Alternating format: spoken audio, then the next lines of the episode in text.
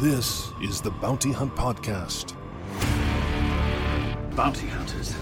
We don't need that scum. A Utini Patreon exclusive featuring Star Wars news and discussion beyond the expanded universe. I have never met a Mandalorian. The Mandalorian. And now, it's time to collect those credits. As you will. Bounty hunting is a complicated profession. Welcome to Bounty Hunt! What's up, everyone? Welcome to Bounty Hunt, Utini Network podcast, where we hunt down all the extra content in the Star Wars universe. I'm your host, Eric Eilerson, and joining me today is the full crew. We first have Doctor Curry Helton. What's up, man?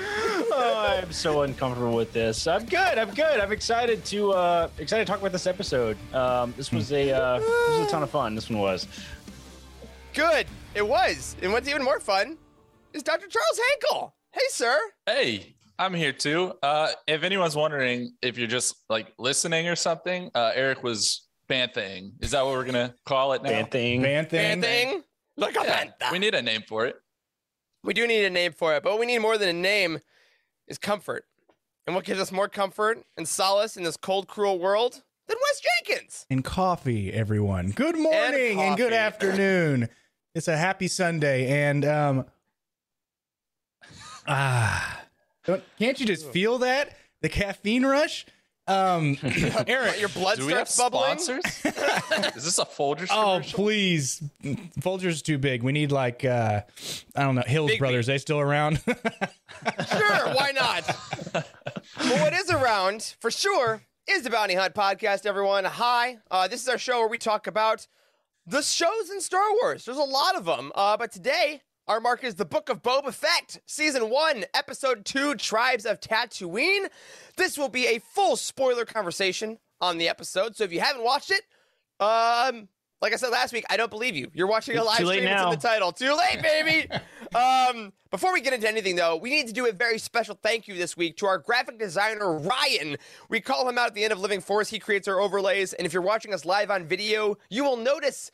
Or, or later on video, frankly, you will notice a brand new overlay system for Bounty Hunt. We used to just do the Living Force, uh, but look at these. There's there's new colorations, there's new graphics. It looks freaking awesome. Ryan, you're a stud. This Thank looks beautiful. You, Ryan. Thank you, yes, man. It does, for sure. Ugh, I, I, I get more in, in the bantha-ing mood, frankly. I know. Be- between this and the and the new metal music that Wes has chosen for us, like, mm, I just I'm ready to be here every time. This ain't no Mandalorian. There ain't no baby to save. Well, or is there? Huh? We'll see. But what we're gonna do this week, we are going to briefly recap what happened in season one, episode two of the Book of Boba Fett. Then we're just gonna chat about it. We're gonna rate it one to ten, and then we're going to just talk about what we liked about it. Uh, if there's any things we had notes on. Theories, it's very laid back, very chill. If you're here in the chat live, hello, happy Sunday. Go ahead, throw your thoughts in there as we go, and we'll call them out as we can. All right, to begin though. Season one, episode two, Tribes of Tatooine begins with an interrogation.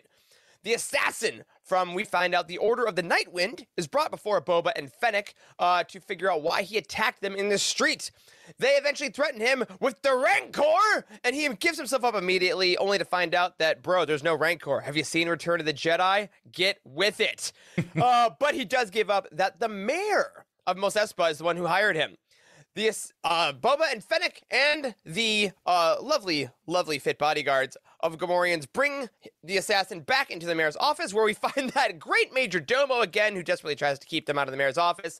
But they barge their way in to find the Ithorian mayor, who honestly looks really great and talking out of his side necks. He immediately assassinates the assassin, assassinates the assassin, ironic, within his own chambers, and tells him that they're illegal. Thank you so much for bringing them here. By the way, if you want any info about this, you should go back to Sanctuary. Boba and Fennec then go back to Sanctuary to meet our Twi'lek friend, who tells him that the twins have arrived and have laid claim to their former, uh, I believe, cousin Jabba's territory. The twins, we find out as we go outside, are Hutts. They arrive in their giant, disgusting forms being carried, uh, and they're guarded by none other than freaking Black Krrsantan. That's right. Bloody. Our comics boy in live action and gladiator armor. We're going to talk about that later. Uh, but they basically give Boba a threat. They're like Boba threat, if you will. They are here to stay. It is their territory, but we'll get back to that in a future episode. Boba then goes back to his back to tank, and the real episode starts when he starts flashing back to training with the Tusken Blade Master. However, during his training, a train arrives. A sand train arrives and wreaks havoc on the Tusken tribe, killing a bunch of them, including a bunch of Banthas. Boba then used Tusken's sign, which arrives back, to tell them that he will stop the train with gun and stick, or rifle and stick. He makes his way over to a bar where he finds a bunch of raiders, kicks their ass completely to steal their speeders, and teaches the Tuskens about those speeders when he gets back. Because you know what? It's just like riding a bantha! He trains them on the speeders. They do an awesome montage, and they're ready for a train heist. Next time the train comes back, there is a giant heist, including speeders going across the side of the train, sniper Tuskens, uh, melee battle on the train. It's all awesome, and eventually they do succeed in taking down the train from this little spidery droid. Boba then talks to the Pykes, who it turns out have been running the train. The train is full of spice, and he tells them, hey, guess what? This is native land. If you want to be around here, you got to pay a toll, and if you kill any Tuskens, we're going to basically slaughter all of you. Deal with it. Because of this, Boba has ba-da-ba-da, leveled up and earned a lizard hallucination. So he goes back to the Tusken camp, and a lizard jumps into his brain. He then walks into the desert, finds this tree, and starts having visions of Kamino, of Geonosis, of his past, which culminates in him breaking off this branch that he then fashions into his brand new, his own Gaffi stick. It's absolutely phenomenal. He also got these ceremonial black robes, which we saw him have in Mandalorian. He goes back to the fire pit with all the Tuskens, shows off his robes, his new weapon, and joins in a ritualistic dance, almost like a almost like a haka in a way, with the whole Tusken tribe to end the episode. All right, fellas, a lot happened in this one. Let's go around yeah. one to ten. We were pretty much around sevens and eights on episode one. We liked it. Um, Charles, episode two. What did it do for you? Episode two, couple of highlights. Uh, it was way longer. It was like almost an hour long. Like mm-hmm. this was like almost movie status. Mm-hmm. Um, I absolutely loved the flashback stuff, uh, like Dances with Wolves type kind yeah, of story. Um, a lot of just Native American type, uh, you know, symbolism there. And dude, I literally screamed at whatever time it was, way too early to be screaming in my apartment building when Black Krrsantan and the Hutts showed up, man. Insane. So if, if an episode makes me literally like stand up off the couch and cheer when I see something, like I've got to, I got to give it a nine point five. I loved this episode. Awesome. Awesome. Corey? ten. Yes!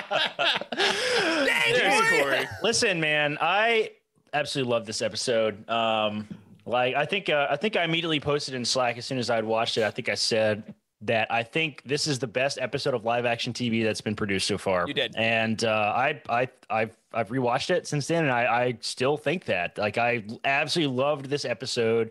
I can't believe it was even...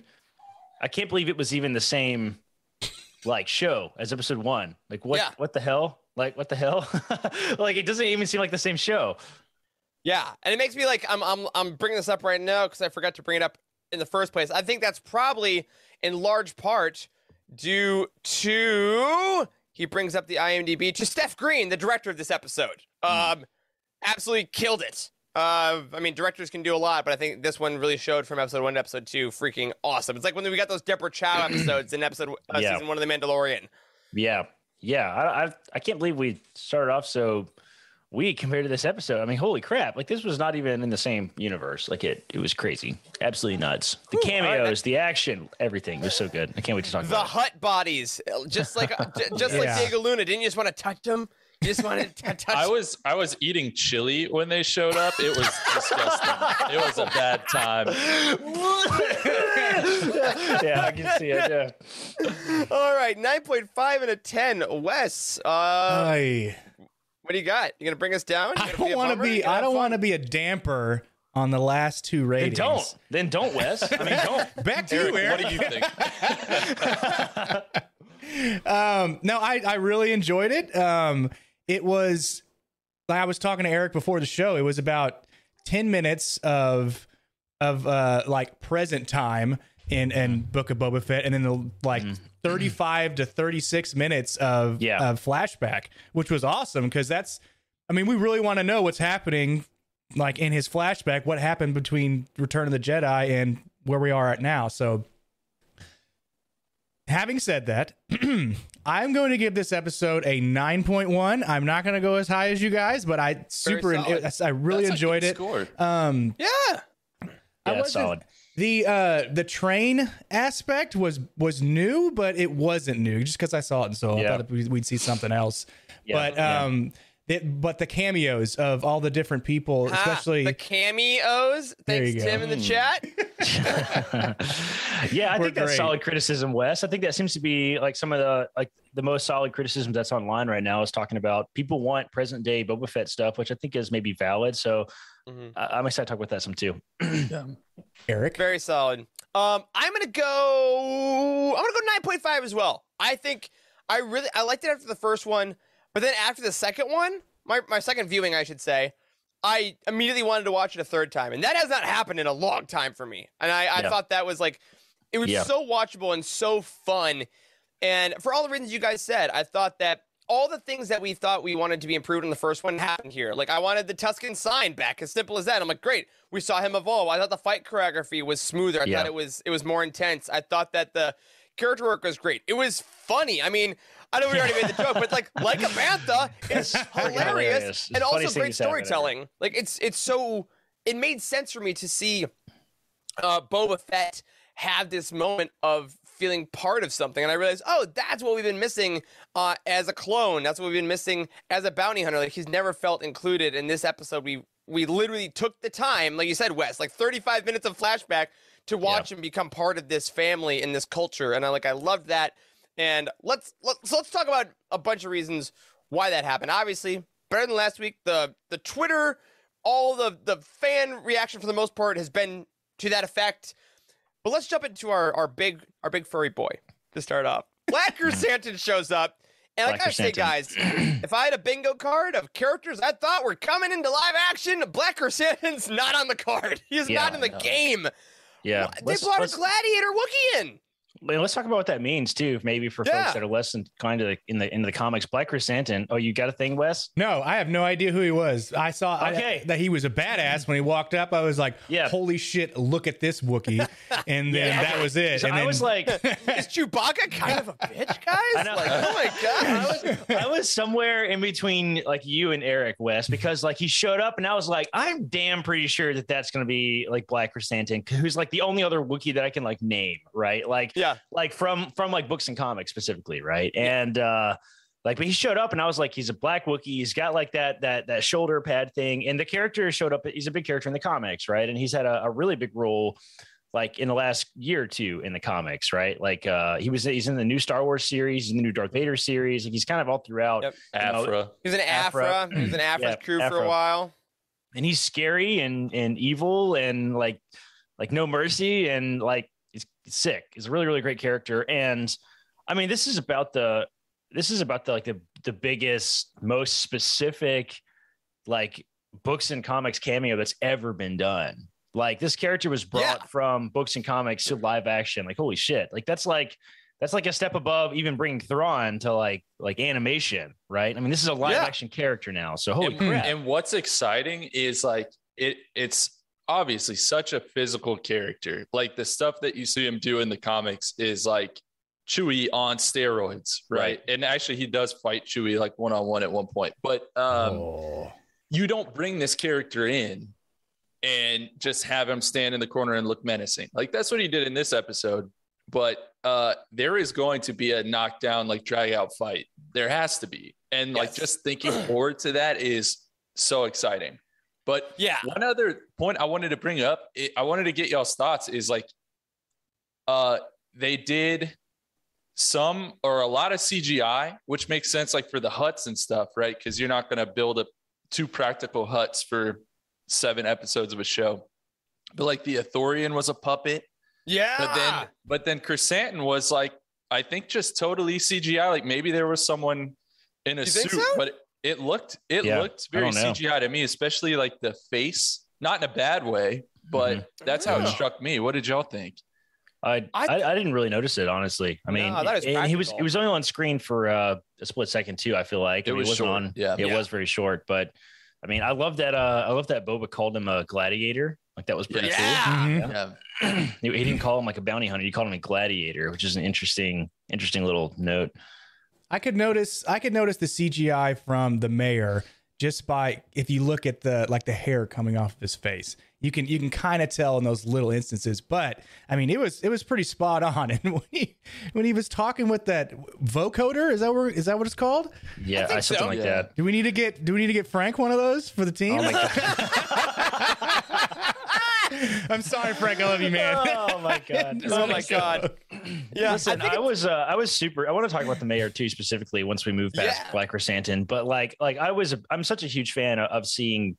like pulls from books and comics and stuff and in shows, and like to get a character like this in is is really awesome is really really awesome and the way it was done was really smooth, and he like pulled it, he was like kind of in the background and they made him come forward and they gave him like a, a whole shot, and like that was awesome. It's so awesome to see that inclusivity. Yeah, and it's so fun. Jacob makes a great point in the chat that, you know, in Mando season two obviously we got Cobb Vanth. It was it was a huge the aftermath pull, and to bring this character in that proved that you don't need to have read the book To, to meet this character. He's just a one-off. But, like, same with Black Krrsantan, it seems. You don't need to have read the comics, but for those of us that have, we're getting such rewards, I think is the best way to describe it. We're getting rewarded for doing that by that little adrenaline boost. Like, like Charles, like you're saying, you shouted in the morning, like, oh my God, this is so cool. And I think it also makes us that do this, that, you know, our purpose is the books and comics. Shout out to our Cosmic Force friends who are that above all. Like, we... we feel validated. We feel like, oh my God, we, we didn't, you know, it's not like I deserved this. I, if it wasn't on here, it would have sucked. No, it is, hey, we see you. We love you. Check this out. And it's just so cool. And I can't wait yeah. to see what Black Krrsantan does, because you're so right. There's got to be a knockout drag. Like if, if Black Krrsantan doesn't grab Boba by the neck and throw him somewhere or something, you yeah. know, it's it's just yeah. going to be rad, because they Lost also have history. For sure. Like, yeah, like they're, they were on a team in the comics at some point as well. So it'll be very fun if any of that gets brought up. Just really, really great stuff, and does open the door for characters like Aphra, like all these people that showed up only in the extraneous materials, and hopefully will drive people to read those books and comics as well, which, again, we always love, not only because it helps us with getting more views, like and subscribe, hit the bell, but also because we think they're pretty good things to read. Uh, do you um, want me to throw up this, this graphic? Oh, look at that graphic. Hold on. Look yeah. at that graphic. Also, make yeah. sure you like the video if you're that. watching. Oh, yeah. Here, oh, here there he is. is. Great job, this Wes. Black, Black Krrsantan fighting Chewie. That's crazy. yeah. Uh, yeah, I mean, uh, initially when he first came on, I was like, I don't know if this is the character I think it is, but then I Googled Black Krrsantan, and he's got that, he's got the shoulder pad. I'm like, oh, yeah. there's, there's no question. This is so utterly yeah. him. yeah, this is him yeah. or someone's getting sued, is basically what I figured out. uh, Look at all the text on this page. This is the holiday special for sure. Yeah, there's if, W W G H. What does that mean? But if you're listening and you do want um, to read more about Black Krrsantan, his first appearance is in Darth Vader uh, number one, I believe, or number three, but it's the twenty fifteen run, like the Karen Gillan run. So go back there. Our friends in the Cosmic Force obviously know a lot more about that. And if I don't believe we have one currently, but we will be having, obviously, a Black Krrsantan collection and things coming up on the I site, know. so stay tuned. If this, uh, had, if this hadn't dropped right in the middle of all our planning, we probably could have got there a little quicker, but, you know, we can't really distract from that, unfortunately. But that's okay. That's okay. It'll be up there Read eventually. all the comics. Read all the comics. Uh, that's our advice. But, oh my God. But Corey, since you brought him up so beautifully, tell us about our double neck mouth Merman. Oh, man. Listen, I the, the Ithorians have a special place in my heart, because you guys have heard me heard me rag the Ithorians from, like, KOTOR so flippin' hard. Like, because... We like, love you too, Corey. in those... In In those games, which is so obnoxious, you have these super long conversations with these Ithorian characters, and the whole time it's just like, and you like have to keep, right. keep like skipping the text over and over again, because like, it goes on and on and on and on, and like like the the speed at which they talk like doesn't line up with like how long it takes you to read the text, like at all, right? No. So like like like if you just wait for them to stop talking while you're reading the subtitles, like you have to listen to it for like a minute and a half. Like it's so obnoxious. It's so wild. Like to get that to get that when we've seen this done a couple times, I think in animation and stuff, and in the books and comics and stuff, where they have these like vocoder things, these translators they wear on their neck. Um, and it like converts it to basic. And I, I saw online, I think like the criticism that like, it was really hard to hear the basic over the, like the rumbling of the voice. Like, I don't know if you guys noticed that when you're watching it, it might, maybe my, I didn't. maybe like speaker settings or something yeah, like for people. Possibly. I, I, for, I, I could see it. I didn't have that problem, yes. but I could see it. For me, I was not listening. I was not watching with subtitles. Right. And, nope. um, because I don't do that on the first watch. And uh, I guess my my sound system is really bassy, I suppose, when I'm watching watching T V. So it was kind of hard to hear the oh. the basic over, like you had to kind of listen for it. And I like I kind of loved that little detail of that that experience that I had watching it, because like like the Ithorians talk in such a deep bassy voice, like it would probably be hard to understand them anyway, right? So yeah, uh, I thought that was super super cool um, that we got that that like that vocoder. Like they had to they had to. They had to like script that. They had to script like the Ithorian oh, yeah. language, right? And then do the other translation too. And his voice was kind of like, I don't know what decision they used to to choose what his basic voice would sound like, but it's all synthetic, right? It's not real. It's not right. it's somebody. It's, it's some actor's voice. So well, yeah. Being Be nasty in the chat said, and I just double checked it on I M D B. Uh, Robert Rodriguez, the the showrunner, the oh, creator, crap. voiced it. He voiced That's and cool. uh, Mayor Mokshaiz is his wow. is his name. M O K and then S H A I Z, Mokshaiz. Uh, yeah, Robert Rodriguez. He also sings uh, at uh, the credits, the song, the voice you hear, that's mm. him. Like, he is, he he pops himself in so much cool. in this show. That's really cool. But yeah, that's him. Yeah. I love this character. I think he's, uh, I think we have a lot of room for expansion opportunity with, uh, with the mayor, right? Because he's like, he presented himself so professional, kind of like a mafia boss kind of in a way. Oh, right. Yeah, but he's obviously it. like a ruthless killer, right? Like he's like, yeah. oh yeah, thanks for, uh, thanks for bringing this guy in. And he looks over to the guy and he just shoots him without any question. It's like, yeah, okay. All and, right. Yeah. Like, and, and put himself in a hell of a stance to do it. I mean, wide legged, just real quick. yeah. I was like, My I don't God. think that was needed. No, this mayor was awesome. I, I love the mayor like that. Cause he clearly is like, because the major domo, I think, gives the impression that he's kind of a wimp that's like, oh, well, I don't know, I'm sorry. And the mayor's like, no, I dealt with Jabba the Hutt for years. Like, I know how yep. to run this place. I'm like, oh, right, you are. You're kind of a crime lord yourself, aren't you? I, I love this. I love the little battle about who's in charge, right? Like, it's mm-hmm. it's it's cool to see yeah. this sort of fight for territory amongst all these crime bosses is really awesome. It's like Star-Lord and Thor at the end of Endgame. Like, who's in charge? You. Oh, of course, of course, of course. Yeah. Of course.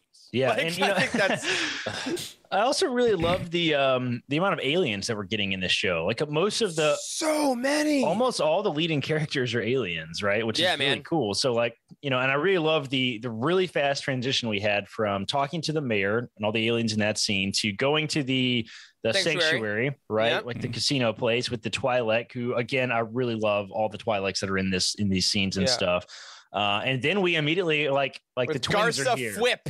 Then the twins are here. Let's talk about the twins. I want to talk about the twins Dude, because the like, drum. They, yes, oh, the, the drum. drum. Yeah. yeah.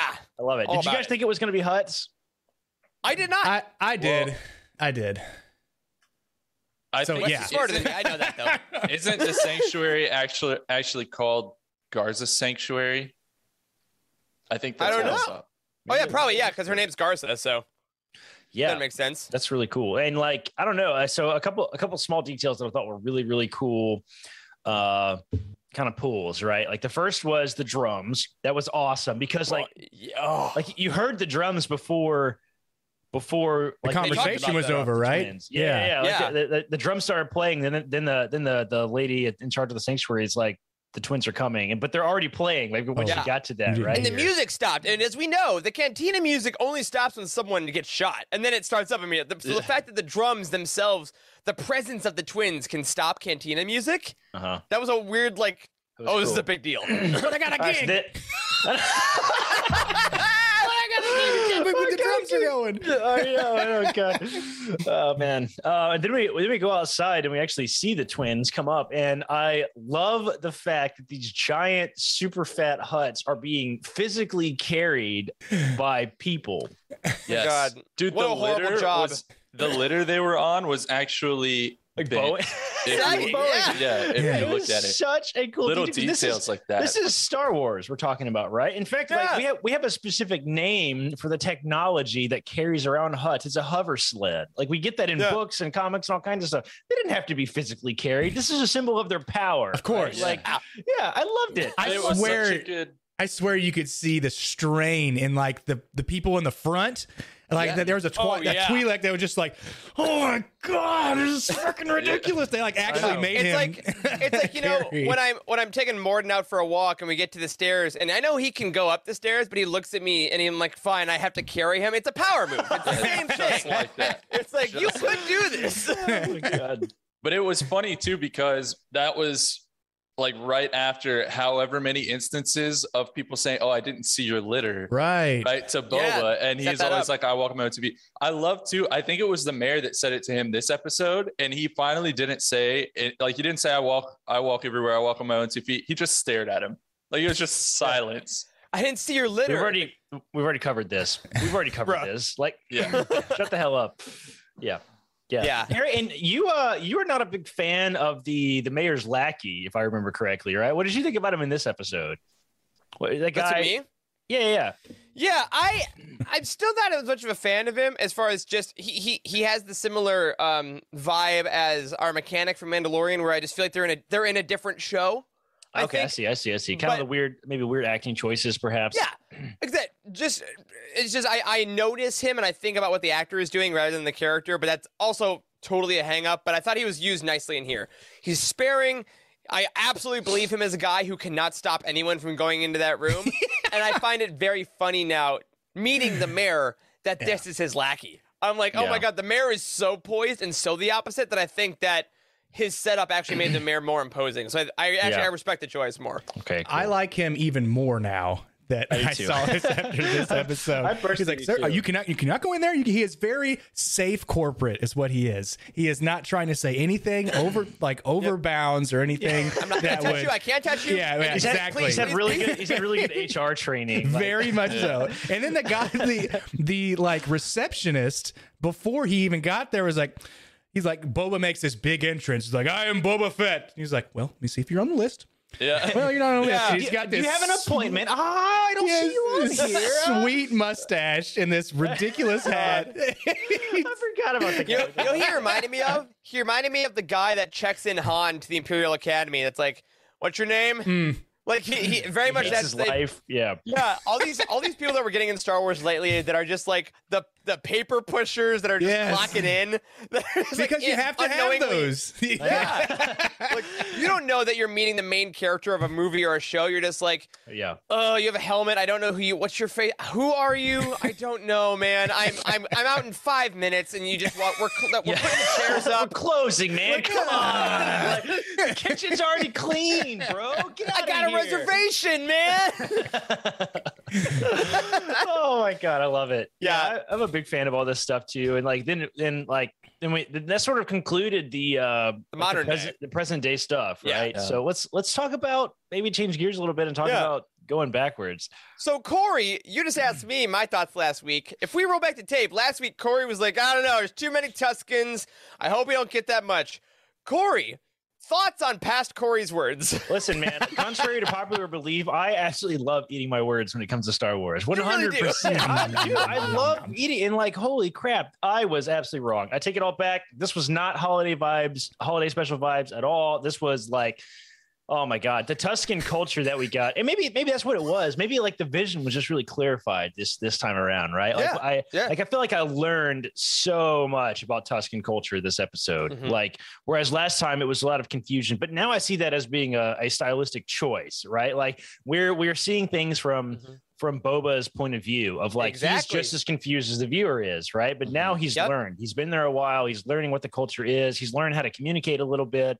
Uh, communicate a little bit. Like a bad thought. Yeah, exactly right. So I loved it. I absolutely loved all the Tusken stuff we got. I was absolutely wrong, one hundred percent. Yeah, there's a moment. There's a movie called uh, Sound of Metal that came out last year with Riz Ahmed, our, our own mm-hmm. Bodhi Rook, and this reminded me of that because in that movie he loses his hearing, and they use a lot of sign language in that movie, and they don't subtitle it in the movie until the character learns sign language. And um, so you as an oh, audience cool. member are literally understanding the little, if you don't speak it, what he can understand. And I think that now watching this, that's exactly what they did. It was like Boba had no idea what they were saying in the first episode, so why should we as an audience? Whereas this one, now that he's been with them and learned more, we are now allowed to learn more with him. And it's it's like we are within his book, the Book of Boba Fett. We are actually learning alongside him. And I'm like, oh, what yeah. a cool choice. And it, yeah. like, and it made me honestly love the Tuskens. And I weirdly think after this show, watching episode two, I'm going to be real pissed at Anakin. Yeah. Oh, no. Like, he didn't yeah, even try to get to know him. yeah, yeah. No. Yeah. That's terrible. You killed my mother. I mean, just do something, man. yeah. Yeah. Oh, no. Big fan. Big fan of all the Tusken stuff. I mean, I want to swing back around and talk about all the stuff towards the end. I mean, actually, now might be a good time. All the stuff talking about, like, the, the Gaffi sticks was... Yeah, let's do it. Utterly incredible. I mm-hmm. loved it. And it was like... Eric, you have some notes here kind of about, like, like indigenous influences. Tell me about yeah. that. Yeah. So this... this a lot of times we see on Twitter, oh, this episode was awesome. This episode was really cool. Like, great. We love that stuff. This week, I saw a lot of um, indigenous Star Wars fans that were like... I felt I cried at this scene because a, a huge thing, obviously, in, in history, especially in the United States, has been taking land away from uh, Native culture, from Native Americans. Like, it's been a huge thing. It's not been great. And this episode, to have an actor of indigenous descent, uh, Tim Morrison is indigenous New Zealander, he's Maori, to say to criminals like, hey, this is native land. You don't own this. Yeah. They do. And now you have to respect them and like pay the toll that they're owed. And to have Tem's literal heritage play into now Boba Fett, the character's heritage, is like, I've never seen anything like that in Star Wars before. To have the writers consciously make that a choice for this character, I thought it, it really blew me away in a way that I didn't expect. That, like, that is such a strong stance for this character, and it's so respectful of Tem. I mean, the Gaffi stick is made like a, a traditional weapon. Like, he has talked about that he had influence on, on its design based on traditional mm-hmm. New Zealand weapons. Like the the dance at the end is kind of like a haka. Like it's it's just using all these elements of indigenous culture to make the Tuskens a true native population. And like yeah and it felt wow. like it felt real. Wow. The storytelling is very, very good. Like I love yeah. the Like the like the the acid trip that he takes with the lizard. Yeah, it's like ayahuasca. It's like yeah, taking right, ayahuasca and going ayahuasca, into the desert. Peyote, sure. I love it. Yeah, yeah. yeah. Can I just say the, that the the trip that he had, it felt like a cologne commercial to me. Like I would not have been surprised if as he walked oh back with the God. stick, it was just like Aqua de Joe. Yeah. Like I would have been like, yeah, that's. Yes. Oh, I man. completely agree. You know what it also reminded me of? Aside from cologne, obviously, you're great. Uh, uh, it was Black Panther. When he goes in and then he goes and sees the tree and, and meets his father yeah, and all the, yeah. you know, it's this great use of, you know, this this kind of trip. And mm-hmm. how, what a cool way for us to get back to Sarlacc, get back to Kamino, like seeing yeah, little baby Boba Camino, watching, the, watching the ship. I'm loving yeah. all these all these throwbacks to Kamino. That Do is... I love Kamino? Like, I mean, yeah. you know, oh my God. I real. feel like we're going to we're going to get deeper into Kamino. We're going to get longer, like flashback yeah. episodes of him just as a child, and then seeing what he went through, kind of some stuff when he's left alone, I guess, when, mm-hmm. when Django's out doing, yeah. doing Django things, but uh, yeah. maybe he learned something along the way from the Kaminoans that like shaped him to be who he is today. I mean, I don't, I don't, I'm not even sure. Yeah. But that'd be I'd cool. love that. yeah. I mean, all the Kamino flashbacks are good. And I also want to point out, like, I love the symbolism of trees in in yeah. like dream. It's, it's a really common recurring thing we see in dreams and visions and things across storytelling, kind of in all media. Is like, uh, you know, the Vikings were really big into that kind of stuff. There's a lot of those sort of flashbacks and like the uh, the Assassin's. I played Creed. Valhalla. Yeah, yeah, yeah, all the Assassin's Creed games like that. There's lots of tree stuff, and I love that he went to the tree and it like it entangled him, kind of like the Sarlacc pit, and like yeah. And then he brought back the stick. I had no idea. I didn't. It took me a little bit to catch that he was going to make a Gaffi stick out of that. Mm. Like I, I yeah. was not really expecting that initially. That and once once they once they showed it in his hands and he had the shape and stuff, I was like, oh, okay, I know where this is going. I didn't yeah. know if they were going to show a forging scene. I really, really hope they were going to, and then it happened. And I was just like, I love all of this yeah. so much. Like, you know, the one moment in that forging scene that hit me the most, especially on second watch, this the, the thing I learned most about Boba. It was completely nonverbal. every time that Tusken showed him how to do something, he grabbed the thing, like did two things, and then he looked at him to be like, am I doing this right? I loved like, it. Like every single moment, he's like, is this right? Is this right? Because he wants to make sure he's properly respecting the weapon. And I'm like, mm. yo, like that so is good. I, so I never good. thought about it, because it, it's like, you know, we see people like cleaning their guns and stuff and blasters and like, you know, building yeah. a light. It's building a lightsaber. It's the same exact thing as a Jedi finding their own crystal. Like Boba found his kyber crystal. He brought it back and he crafted the hilt. And then at the end, his his Jedi master, Tusken, was helping him make every part of the process. And then when he comes back, it's his lightsaber. And I'm like, I know. that's exact. Also, I don't know if you guys saw on Twitter the the. I guess, shop, the, the forge area, uh, the design of it is like directly out of a McQuarrie image of the Tuskens. Oh, yeah. Uh, the the yeah. first ever Tusken image that McQuarrie made. Wow. They immediately, they exactly replicated that. Uh, so shout out to our boy Ralph. Um, That's cool. yeah, our yeah, boy Ralph. I love that scene. I know, our boy Ralph.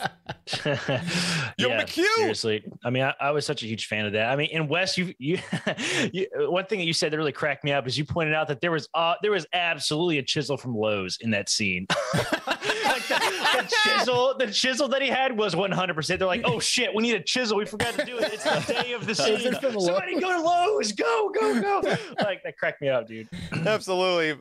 And it was, it was so cool. You know, um, Jacob, you make a great point. Until Wednesday, I assumed Gaffi sticks were all metal. I think I did too, actually. You know, and I didn't realize that there was the wood element and the intricate carving parts and then the metal parts. And, you know, I just, it was such a cool way that now every time I see a Gaffi stick in the O T or going back into Mandalorian where we see Boba with it for the first time, mm-hmm. I'm going to be like, oh, man, that's that's what it was.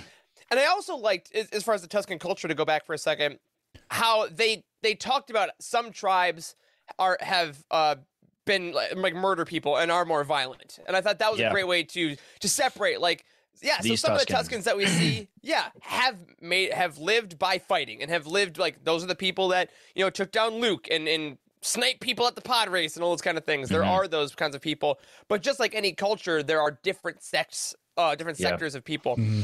So I really yeah, like that. Yeah, to kind of conclude that that that thought too about the the Tusken culture and stuff too. That that scene towards the end where he like communicated like I can't remember exactly what the line was, but when he said like when he was like all of the sands, like you you own all of the sands, you, you know every sand you know every yeah, grain like, of sand, sand yeah. in the yeah. dune sea. That was it was just oh. such really good writing and man that communication yeah. and and stuff where he talked about how they own the land, like it's theirs, right? Like they can yeah. police it, and that was such a good such a good good storytelling bit right there. I absolutely loved all of that stuff, and then then we get the Haka thing at the end, which was. So I got emotional, fun. man. Like I did too, that was dude. pretty cool because everybody joined in. Gonna... It was it started yeah. with started with one, and then it started with two, and then everybody started joining in. So there was like a team. I loved yeah. it. Um, Me too. Because you know what, I think there's a point where they could have been like, oh, now him and the Blade Master, who we'll talk about later, like, oh, they're gonna fight, right? It's gonna yeah. be a thing, and it's like, no, no, no, no, no. It's not about over muscle. I'm gonna fight you. I'm gonna defeat you to prove my worth. It's you are now part of this family, and I'm like, what a choice! But it yeah. was Sorry, cool I cut you too off. that the actual the actual dance that they were doing was like the different fighting positions that the Blade mm-hmm. Master taught him, mm-hmm. which just kind of further shows how important the kind of warrior lifestyle is yeah. to their culture. Like the dragon dance in Avatar Last Airbender. Dude, I was going to bring that up, dude. You took it out of my mouth. That was going to be my next comment is one hundred percent Avatar dragon dance vibes. one hundred percent. So I love it. Getting back to, to a serious note, y'all have seen Blazing Saddles, right? Um, yes, sir. All I think of when he says that that uh, the Tuskens own the sands and the Dune Sea is them putting up this toll booth in the middle of the desert with this arm that's there is like up. You can, oh, we got to stop. He's like, well, we can't get through. He's like, somebody go back and get a shitload of dimes. So I can put a dime in and let it, the arm goes up. What a great call. That oh my God. Uh, That's funny. And, and then that Ralph McQuarrie picture you were talking about, is this is this what we're talking about? Is this yes, the one? Because I remember that it. that oh. that metal piece from that broken ship that was there. And that's mm-hmm. where he was forging the yeah, Gaffi yeah, stick. That's, okay, that's the one. That's the one. Ralph McQuarrie. It just goes to show you how serious the creators of these shows are about like staying true to the original story. And it's yeah. it's it's little details like this that that make the arguments of like kind of the toxic you know, the the fandom menace community where they're like, mm-hmm. everybody hates Star Wars, Kathleen Kennedy sucks, everybody. I'm like, it's stuff like this that make those arguments just like, I, it's not even worth irrelevant. talking about. Yeah. It's invalid. It's yeah. It's invalid, incorrect, and irrelevant because like, these are such tiny pools. Oh, and the other tiny pool, we didn't even talk about Camie. Holy shit. Oh yeah. Yes. Um, who's Camie, Corey? Oh my God. I don't, I don't know if I'll tell it right. Like, uh, but I can, I can try. So Camie, there's a deleted scene and all right. So first I want to give Emma credit for, for this yes. in our, in our, on our team, because Emma actually caught this like before somebody else read it online, which was pretty freaking impressive. Okay. So the, the, the two people in the, in the cantina, um, by the way, that's Tashi Station. If I'm, if I remember correctly. Oh, all right. I, I, I think I saw online that that's Tashi Station. I'm pretty okay, cool. damn sure that it's been converted into a bar or whatever. Oh, wow. So somebody correct me if I'm, if I just absolutely saw that incorrectly. Oh my God. Ain't that the way? That, it's an old factory that converted into, into a brew pub. Isn't that just how it works? I, it's how it works, man. I think, I think it's Tashi Station. I'm pretty sure. I don't know. Correct me if I'm wrong. Anyway, the couple that the, uh, like the, like the game members were like bullying or whatever in the, where like Boba Fett just came in and mm-hmm. kicked all their asses. All right. So uh, they're relevant people from Star Wars. Okay. So there's a deleted scene from the original freaking original A New Hope Star Wars film, which wasn't even titled A New Hope at that time. All right. Uh, there is a, a deleted scene where Luke goes and meets up with his friends. Remember Owen Lars is like, mm-hmm. oh, you, you can mess around with your friends later. All right. There's a deleted scene where he goes and hangs out with his friends and, and Biggs is there. He like is in town, right? Like he's in town or whatever. And they have the little moment. And then Luke like looks up at the, at the stars and sees the, the, the Tantive four or whatever fighting mm-hmm. with like the flashes and stuff. And you got to look this up. It's on YouTube. It's a really, really cool deleted scene. It's one of my favorite deleted scenes of, of anything that's been done. And there's a there's there's a couple in the background, and it's I forget what the guy's name is. Somebody Fixer. help me out. Fixer. Fixer. There's Fixer and Camie, uh, and they're like a couple or whatever. And they're kind of they're kind of like touchy feely in the background and stuff. Like they're obviously a couple, and that's all we get. It's a deleted scene or whatever.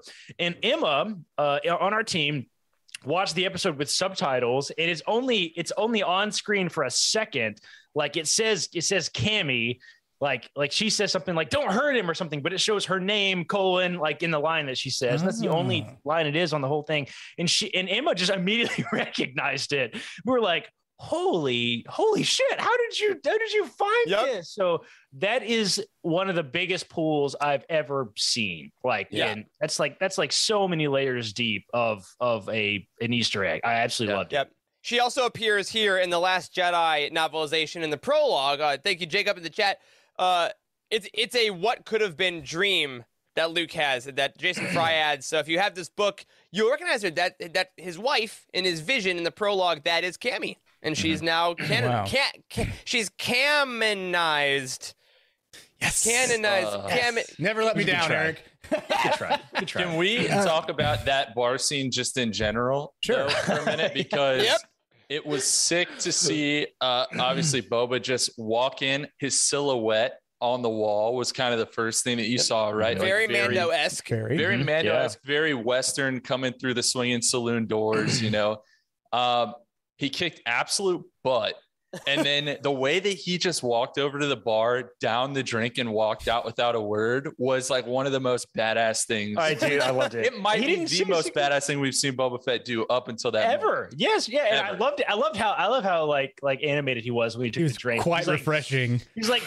Ah. Yeah, he's like left. he left. This is like. Although I did, I did okay. have a thought where I'm like, all right, man. Here's the deal. If that's a bar. You haven't, you've had like maybe half a glass of water in the last three days and you just drowned a shot of whiskey. That sucked for you, yeah. but you wanted to look cool. oh yeah. That's funny. Yeah, I liked, no, I, I liked how, I how Camie's partner, his hair, like his style, his hair was nineteen seventies it hairstyle. Like, yeah. They did yes. a really good job like once, of adding that Emma in. Once Emma pointed it out, like Great it's point. obvious that that's the characters. Like they're, they look very yeah. similar to those characters in the deleted scene, which is, Which is really crazy. That's really, really yeah. crazy. I love to see it. I mean, I love them the, a lot. Like, I, I didn't really. I mean, I guess I did recognize. Like, we're on Tatooine in the show, right? The mm-hmm. the ability to throw back to the the O T is like real, real there, right? There's a yep. lot of opportunity there to throw back. We've already seen little things, ties to Return of the Jedi, and that sort of thing. But like, I mean, I can't wait to see what other crazy Easter eggs they pull out of this because there's so many opportunities, and we're talking like. forty years of history, right? Like, holy yeah. crap, fifty years of history. Like, this is long damn time ago. And we're throwing back. And in a galaxy far, smoke. far away. Oh, yeah. But they're not overdoing it, though. You know, no, they're, exactly. it would be so, very exactly. easy. It would be very easy to just be throwing anything and everything up on screen and be like, see, see, remember that thing? But it's yep. so subtle, but enjoyable if you catch them. But you don't need to catch them. Like, no one needed to know that was Camie and Fixer. Mm-hmm. You know, like that wasn't necessary yeah. to understand the episode. You didn't need to know that was Black Krrsantan. It's just no. a cool Wookiee. But when you yeah. know those things, it just adds a layer to the enjoyment, which is the yeah. best way to do this type of stuff, I feel. Yeah, I, I completely agree. agree. uh, I want to go now to uh, one of one of the most impressive things for me in the last couple episodes, and Tim brought this up earlier in the chat, um, the Blade Master, right? The, the, the yes. Tusken Warrior. Uh, who is played, she's played by um, Joanna Bennett, who is a stunt woman that's worked on, like, Wonder Woman, has worked on all kinds of stuff, uh, and she is the Tus- Tusken Warrior is what she's called. And Tim brought up a cool point that now in Mando and Tuskens, all, like, the armor or weapons masters are all women, which mm-hmm. is awesome. Mm-hmm. um, but I, the moment where they're, like, on the train fighting, and then she just flies in, jumps off the exploding speeder, and does like yes. a John Wick hallway fight. And then, and then, also, also, can we just, can we just point describe out how, it. Can we point out how freaking hilarious the whole fight was? Like, oh my god, yeah, the, the way that the way that like like she just like would jerk the people down off, off yeah. from the. Oh yeah. my god, that was so funny, dude! It was so funny. I love that. So fun. You could tell that the Pykes did, the Pykes did not have training for that whatsoever, because every one of them was getting just stripped down and getting beaten within seconds. I loved it. Yeah, no, it was yeah. great. Always love to see the Pykes get their ass kicked. That's yeah, for sure. All right, all um, right. The, the train heist. We have to talk about the train heist because yes. honestly, that was. It felt like that was like eighty percent of the episode, even though it wasn't. It felt like yeah. it was like the big part of the episode. Budget wise, budget wise. Yeah. Oh yeah. Oh my god. Okay. Yeah. First, let's talk about that for a second. Budget wise, because this scene was like not that dissimilar from the Solo scene, right? right? Like, right. like it didn't. This didn't feel like a low budget version of that by any means. Like this felt like a pretty dang high end yeah. version of that, which Agreed. was.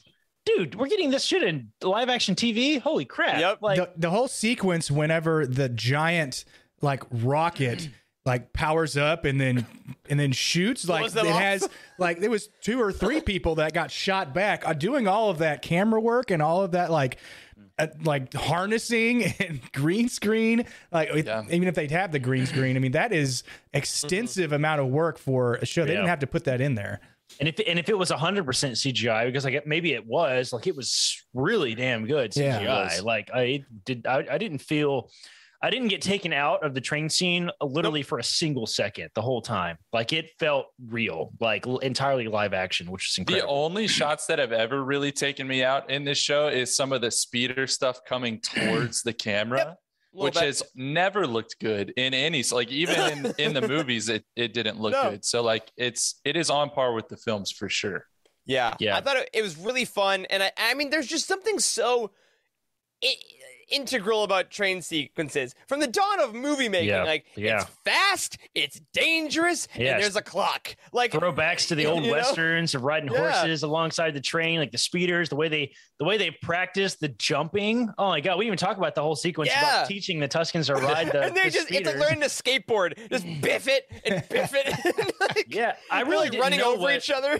I know. I really didn't. That was hilarious when he ran the guy yeah. over. Uh, there was uh, uh, there were, I didn't, I didn't have any idea idea like what they were doing when they were trying to practice the mm-hmm. hopping thing. Like I didn't know what I thought. Maybe they were gonna, I don't know, rob somebody or something, and they were gonna yeah, like, like, take it. I don't know. I didn't know what they were gonna do, but the fact that it was training for the train was was so fun. I loved yeah. it. Yeah, yeah. And then of course we got that. Yeah, be nasty. Yeah, that droid uh yeah. was very funny. Like get the out engineer. of here. It's like peace, man.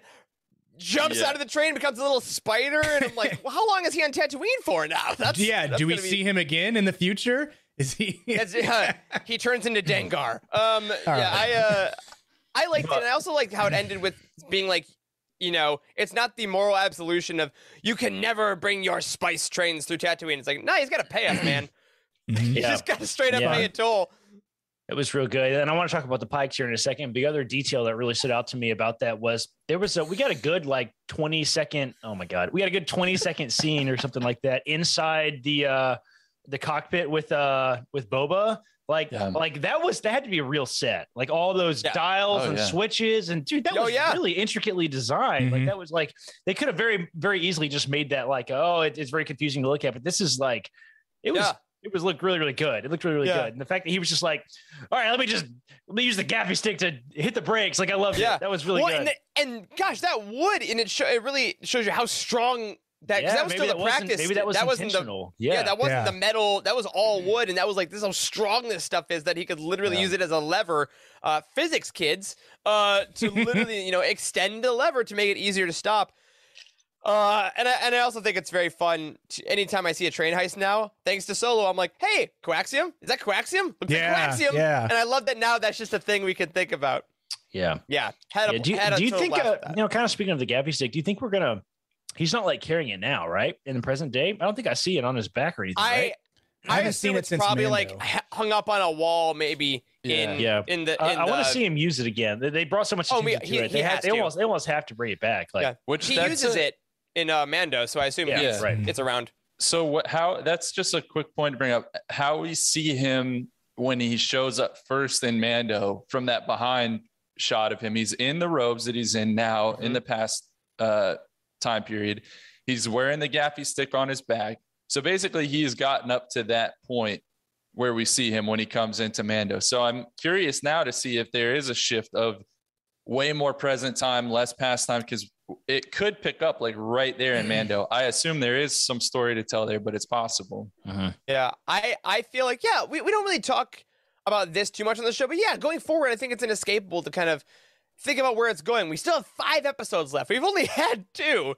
So that's pretty... Oh, Jacob, thank you. You do see the stick on his armor rack in his castle. So okay, that's okay, awesome. Cool. Um, and I also agree about the Dune influence. If you saw Dune this year, there's a lot more Dune in Book of Boba Fett. That's fun. Mm-hmm. But I, I do think that the Tuskens have to come back in the modern day because I think they're focusing on it a lot. That's mm-hmm. what I would at least guess. And it is, it is called, you know, we have Mandalorian, Andor, Obi-Wan. This is very specifically the Book of Boba Fett. So I think it it is it is a different format. So yeah. I think they're going to be using the past and the present continuously, but I don't think we're going to get another one of these, like you said, Wes, thirteen minutes in present, forty minutes in past. Yeah. Again, I, I have a feeling this and, was the biggest disparity.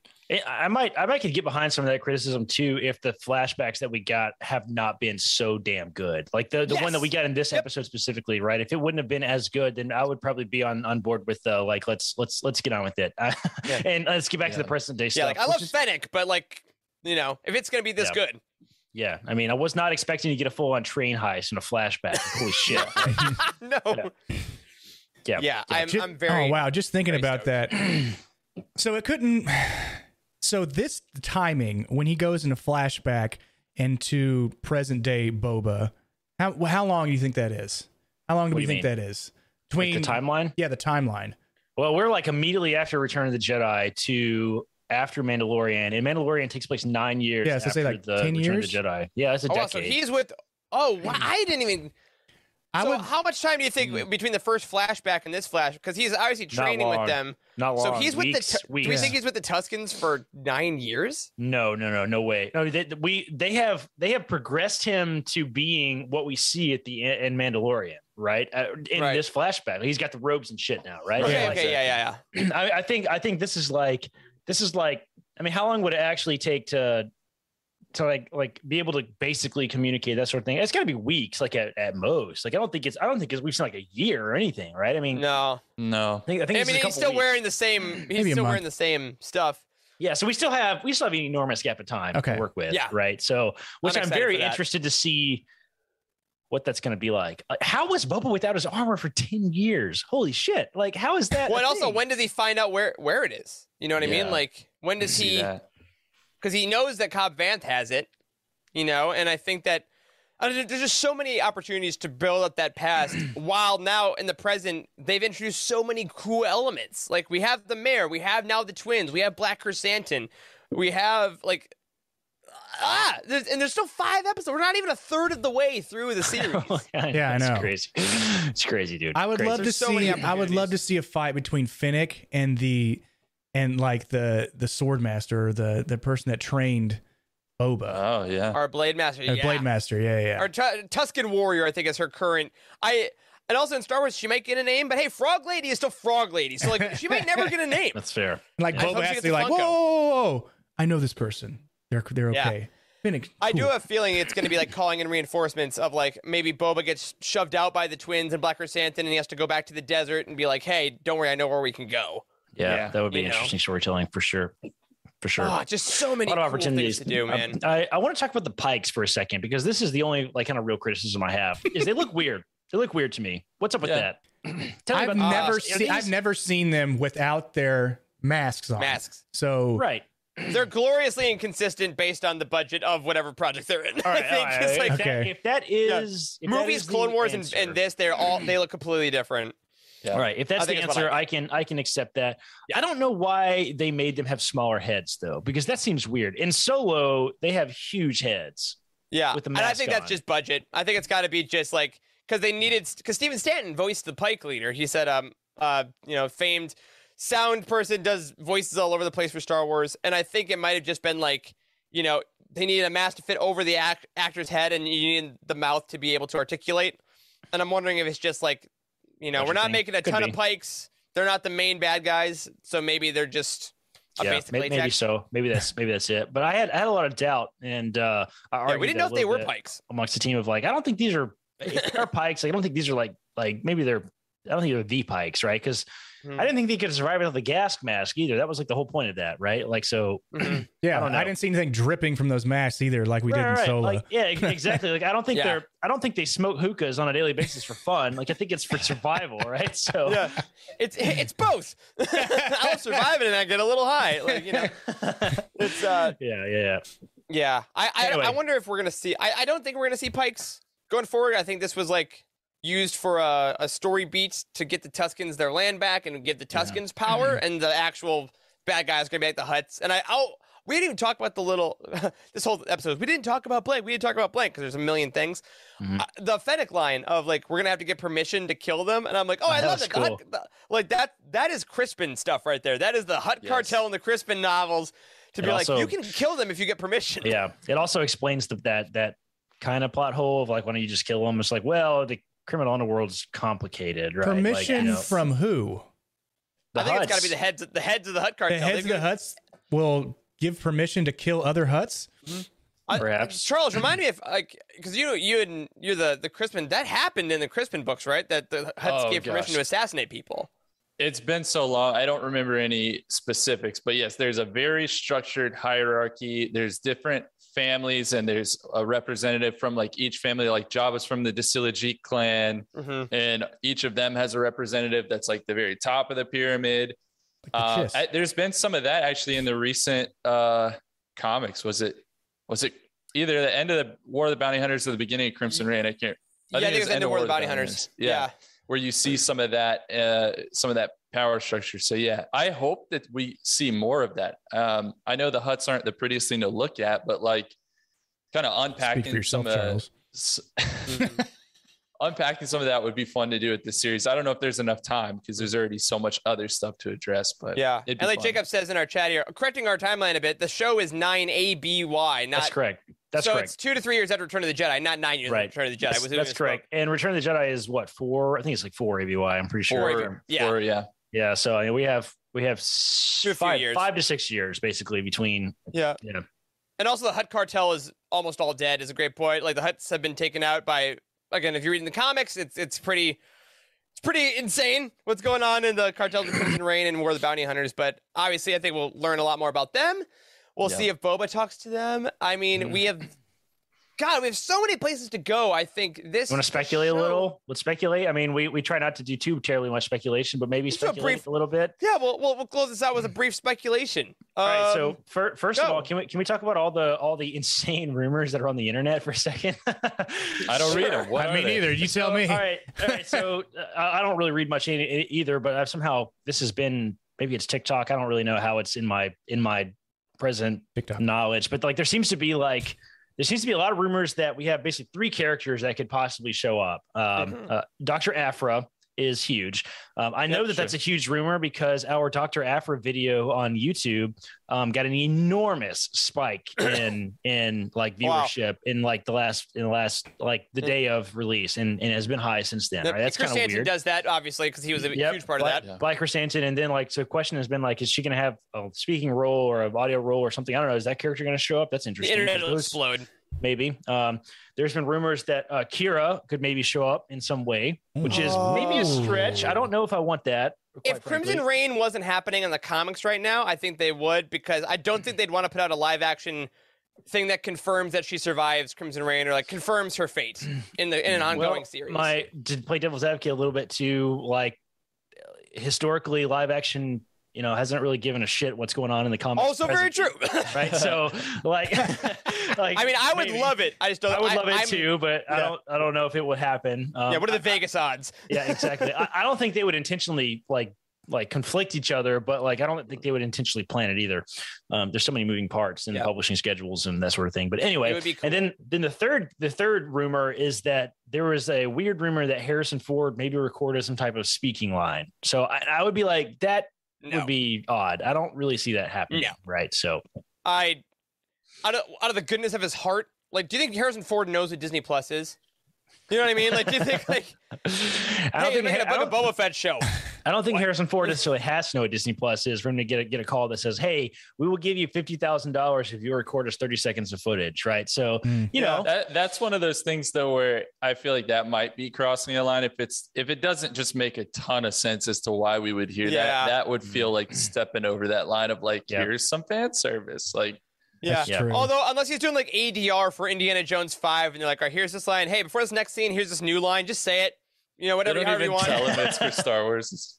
I don't know. I oh my god, that's we're terrible. Gonna send you another wire. I I think likelihood of those. I think that's the order actually. I think it's Aphra, yeah, a big chasm, Kira.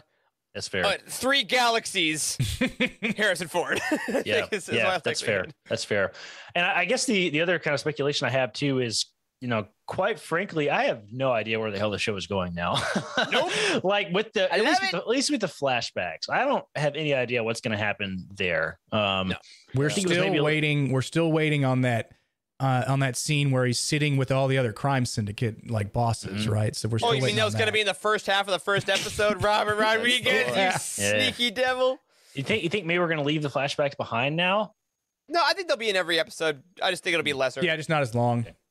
Okay, I'll be interested to see how how that goes. Yeah. It seems like it certainly seems like we are. I, I don't know if he's is he free? Does he have freedom now from the Tuskens? I don't know. He's been accepted think, like into, into the tribe, kind yeah. of like is he? He's free? There by his own know. choice, I think. And I think that we ha- we now have the two biggest questions I think about his past were: how did he escape Sarlacc pit? Got it. And two, how does he become the Boba Fett that we see in Mandalorian? We're there as far yeah. as like the robe and the Gaffi stick. So I think we got those out of the way. Bam, bam. So the rest of it, I think, you know, does that whole Tusken tribe is filling in gaps? Um, get, do they get slaughtered, and does he leave, or does he does he have a kind of like a Rumspringer thing where he's like, I'm gonna go out and just see if I can get my old life back? Does he, you know? Uh-huh. I think it'll be more it's, of that stuff, but we got the two big things out of the way. It's interesting too that at least in a lot of the book material, you know, Tusken Raider is not a it's not a species. Right. right. Like it's right. like you kind of come into it. You can become a Tusken Raider. Mm-hmm. Uh, it's interesting that he like is now seemingly like a full fledged member yeah. of this tribe, and he's been honored, but like he's not dressed like the other Tuskens. It's like you know, honorary, which, essentially. From yeah. a from a practical standpoint, it makes sense to not cover up Tem's face and put a you know the mask on him and that kind of stuff. Mm-hmm. But like, is this show maybe changing that? Like, are the Tuskens more of like, this is, I, it's not a species, I guess still, but I, I'm interested as to why was he not given the full fledged, you know, Tusken yeah. get up, and how does one get to that point? If I thought, not through what he did. I thought that the Tuskens, there is a general species, I think, isn't there? Like, Well, and, and the, Kenobi, it's like the it's, I know of. We don't yeah, know what the Jawas look like either. In Kenobi, right? so, it, it seems like it's more piecemeal in the story, but I think overall the way he the way he talked about them within this episode, he talked about them like a native species, like an indigenous species, and I think that mm-hmm. going forward, just to keep that storyline and that importance, yep. I think they're essentially either recanonizing or slightly clarifying that they're yeah. basically the Native Americans of Tatooine now. They are mm-hmm. they are going yeah. to be the indigenous yeah. species, and I think Boba is an honored guest and is honoring their customs.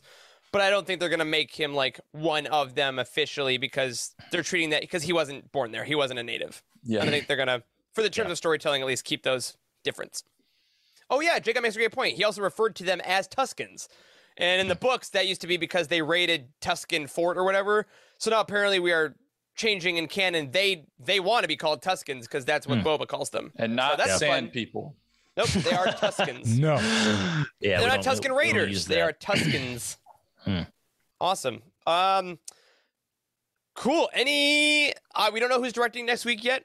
At least not on IMDb. There's, I mean, I'm sure there's leaks or whatever, hmm. but no official stuff.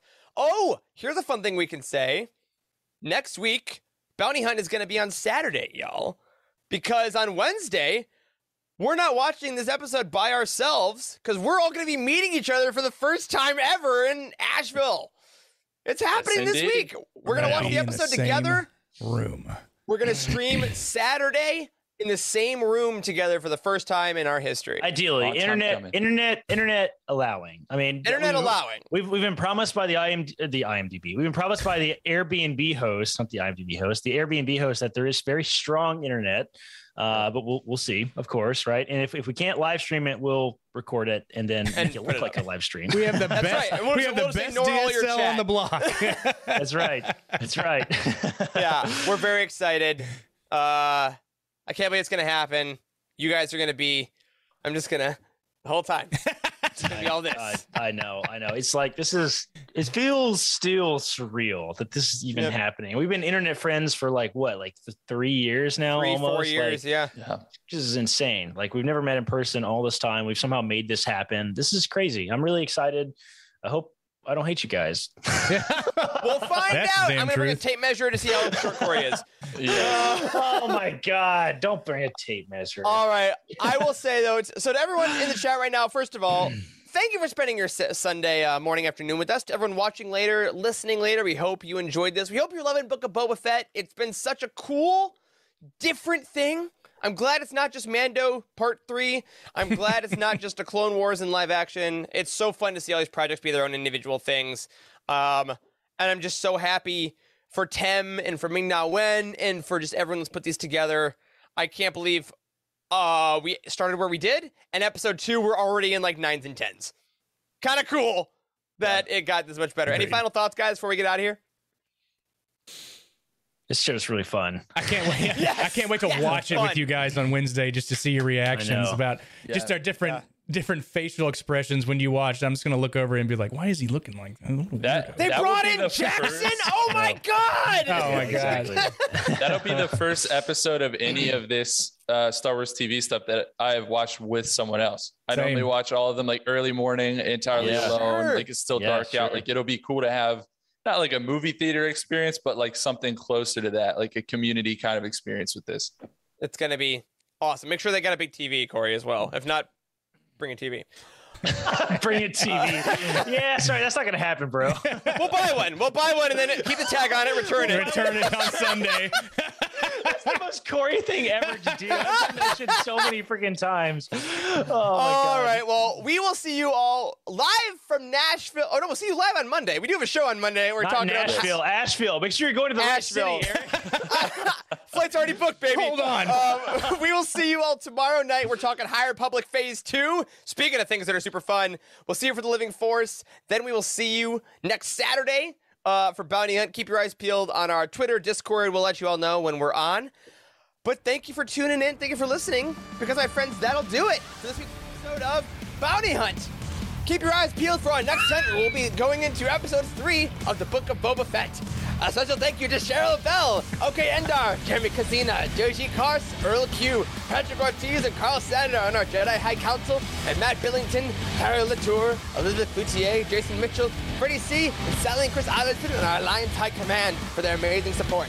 Go ahead and tell us all your thoughts on the Book of Boba Fett in our Discord community at u t v dot com slash discord. Follow the main show on Twitter at Living Force Pod, and all of us for our latest thoughts on all things oh my God. Star Wars. Eric Eilerson, Corey is at Doc Star Wars M D, Charles is at C Hankel, and Wes is at Boss Wes. Until next time, like a banda. You've been listening to the Bounty Hunt Podcast. Yeah? Good. To learn more about other Youtini Patreon exclusives, visit youtini dot com.